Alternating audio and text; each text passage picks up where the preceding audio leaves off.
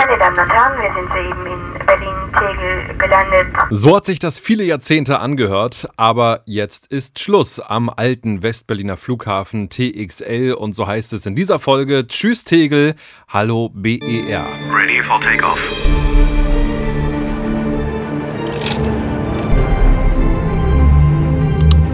Luftraum, der Luftfahrt-Podcast mit Christopher Scheffelmeier. Zum Start des neuen Flughafens BER für euch eine kurze Folge, in der es vor allem um die Lufthansa am BER gehen wird. Tatsächlich ist die Lufthansa Group mit ihren Airlines jetzt die größte Fluggesellschaft in der Hauptstadt. Dazu gleich mehr und ich freue mich, dass Lufthansa-Kapitän Klaus mal wieder mit dabei ist, besser bekannt als Quack747. Unter dem Namen findet ihr ihn und seine vielen schönen Fotos auf Instagram. Und wir blicken nochmal zurück auf TXL. Ich wollte von Klaus wissen, was verbindest du mit Tegel? Ja, also Berlin-Tegel habe ich ich tatsächlich äh, viele sehr schöne Erinnerungen und auch besondere Erinnerungen dran. Ich bin da sehr gerne hingeflogen. Ähm, dieser Flughafen ist ähm, schon immer sehr was sehr Besonderes gewesen für Passagiere, definitiv auch ob der äh, einzigartigen Architektur. Und ähm, was für mich noch besonders war, war vielleicht zwei kleine Geschichten, die ich immer ganz lustig finde. Ich bin äh, 2012 umgeschult worden von der 737 auf den A320 und ähm, das passierte im April, dass ich meine letzten Flüge auf der 737 hatte und da habe ich mir gewünscht, nochmal nach Berlin-Tegel zu fliegen, weil ab Mai äh, hieß es ja, dass man am BER landen sollte. Und habe also die Flüge nach Berlin-Tegel noch gemacht, das sehr genossen und dachte, naja, habe ich jetzt zumindest äh, dann das nochmal erlebt. Dass ich dann einige Jahre später immer noch nach äh, Tegel geflogen bin, auch mit dem Airbus dann hunderte Male ähm, äh, das hat ja jeder mitbekommen. Das ist, sagen wir mal so, mit dem Umzug nicht ganz so optimal reibungslos oder wie geplant geklappt hat. Und da vielleicht auch nochmal eine weitere kleine Geschichte. Wenn äh, ihr mal in Berlin seid, geht doch mal ins Botschaftsviertel und an der südafrikanischen Botschaft vorbei. Und dort äh, befindet sich im Garten so eine Anzeigetafel. Das ist so ein Mast und so ein dreieckiges Gebilde ist da drauf, nicht sehr groß, äh, funktioniert auch nicht mehr, hängen die Kabel auch raus. Aber an dieser Anzeigetafel war eben 2012 oder 2011 zu sehen, wie viele Tage noch bis zur Eröffnung des BER.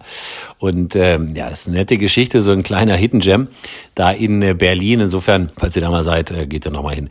Äh, das äh, verbinde ich so ein bisschen, äh, diese beiden Geschichten mit Tegel. Ansonsten bin ich, wie gesagt, auch immer sehr gerne dorthin geflogen. Der Anflug war natürlich immer spektakulär, egal von welcher Richtung man gekommen ist, über die Stadt oder über äh, das Berliner Umland, war immer toll, dahin zu fliegen. Naja.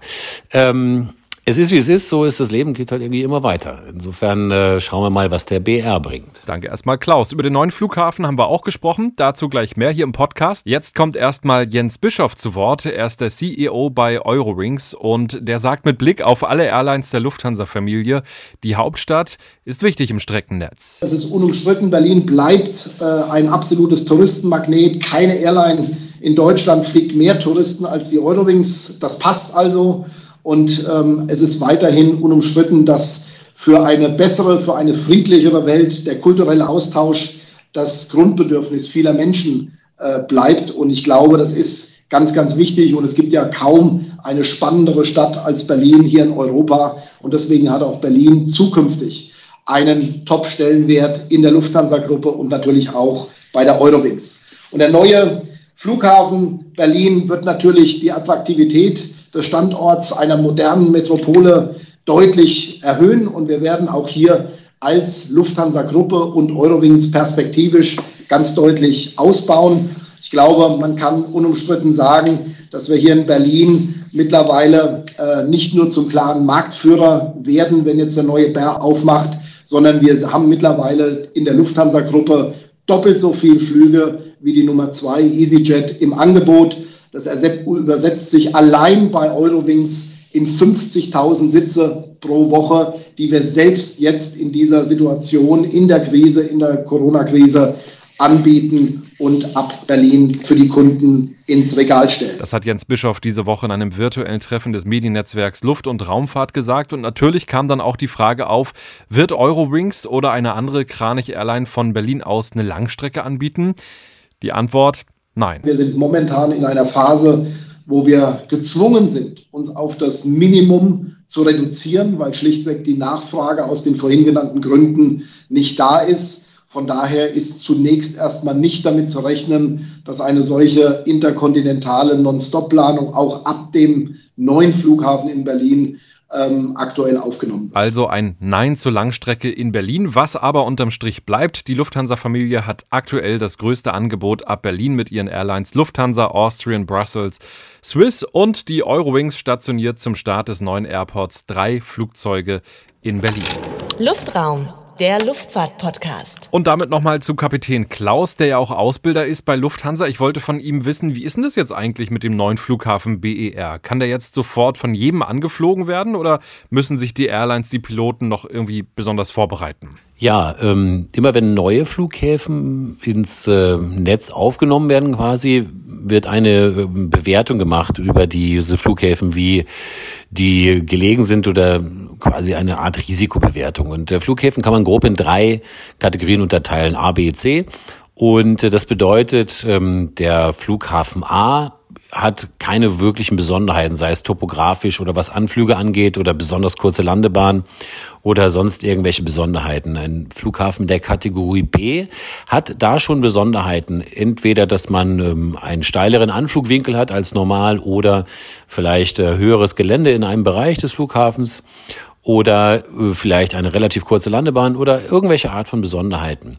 Und der Flughafen C hat solche Besonderheiten, dass man für diese Flughäfen eine gesonderte Einweisung im Simulator, beziehungsweise oder wenn man selber eben mit hinfliegt, dort äh, diesen Flughafen äh, ähm, haben braucht.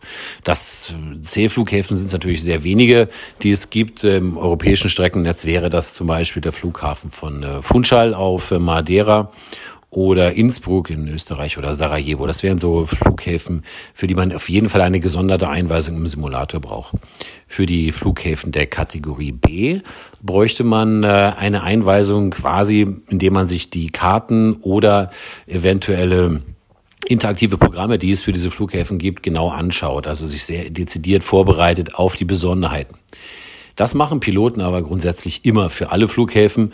Und äh, von daher gibt es für den Flughafen Tegel eben diese interaktiven Programme. Und es gibt Karten, die dort äh, veröffentlicht sind. Und Pilot, der zum ersten Mal an einen Flughafen fliegt, der bereitet sich eben so auch immer vor. Übrigens auch, wenn das zum Beispiel nur der Ausweichflughafen ist. Also sprich, der Flughafen äh, BER ist ja so gar nicht so neu, weil er schon als Flughafen Schönefeld bestanden hat und da der Standard-Ausweichflughafen für den Flughafen Tegel war, so dass sich äh, alle Piloten sowieso schon mit diesem Flughafen Anflugverfahren beschäftigt haben, ähm, weil sie ja, wenn sie nach Tegel geflogen äh, sind, auch Bescheid wissen mussten, was für Besonderheiten an diesem Ausweichflughafen vorhanden sind. Die Kategorie ist aber A für diesen Flughafen, weil eben keine wirklichen Besonderheiten da sind. Von daher ist das ähm, ganz normales tägliches Business, sich auf Flughäfen wie diesen vorzubereiten. Trotzdem, emotional ist es bestimmt für viele oder denke vielleicht für jeden Kollegen etwas Besonderes, wenn er das erste Mal an diesem neuen Flughafen dann landen darf. Also BR. Bin mal gespannt, wann ich das erste Mal dann da bin. Hoffentlich bald. Danke dir, Klaus. Immer schön von dir hier zu hören. Mehr von ihm bei Insta zu finden unter dem Namen Quax747. Tja, von vier Start- und Landebahnen bleiben in Berlin jetzt mit dem neuen Hauptstadtflughafen noch zwei übrig. Dann hoffen wir jetzt alle, dass die Corona-Krise so schnell wie möglich überwunden wird und am neuen Flughafen dann auch ordentlich was los ist. Nächste Folge spreche ich mit Nils Weber von Hamburg Aviation unter anderem darüber, welche Chancen sich durch die Krise möglicherweise auch ergeben, aber auch darüber, was die aktuelle Situation im Moment für den Luftfahrtstandort Hamburg bedeutet. Damit ihr es nicht verpasst, am besten abonnieren den Podcast, weiterempfehlen sowieso und und gerne auch folgen bei Insta oder auch bei Facebook. Bis zum nächsten Mal. Luftraum, der Luftfahrt-Podcast mit Christopher Scheffelmeier. Parking Brake Set.